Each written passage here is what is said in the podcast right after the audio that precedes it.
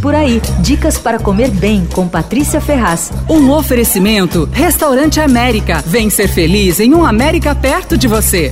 Na esquina da Rua Augusta com a Alameda Tietê abriu um panifício chamado Lute. É um misto de padaria e restaurante. Ele é comandado por um chefe que trabalhou com Salvatore Eloy e com o Oscar Bosch do Tanit. O cardápio tem pães artesanais, claro, né?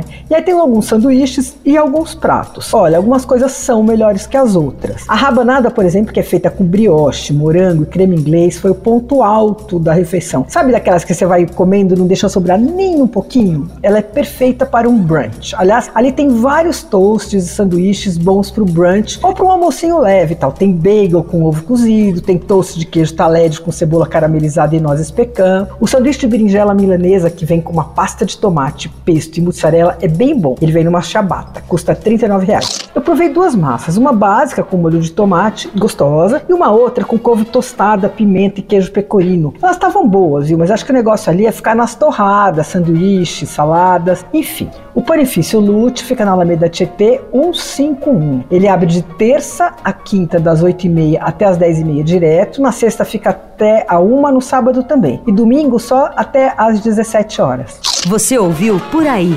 Dicas para comer bem com Patrícia Ferraz.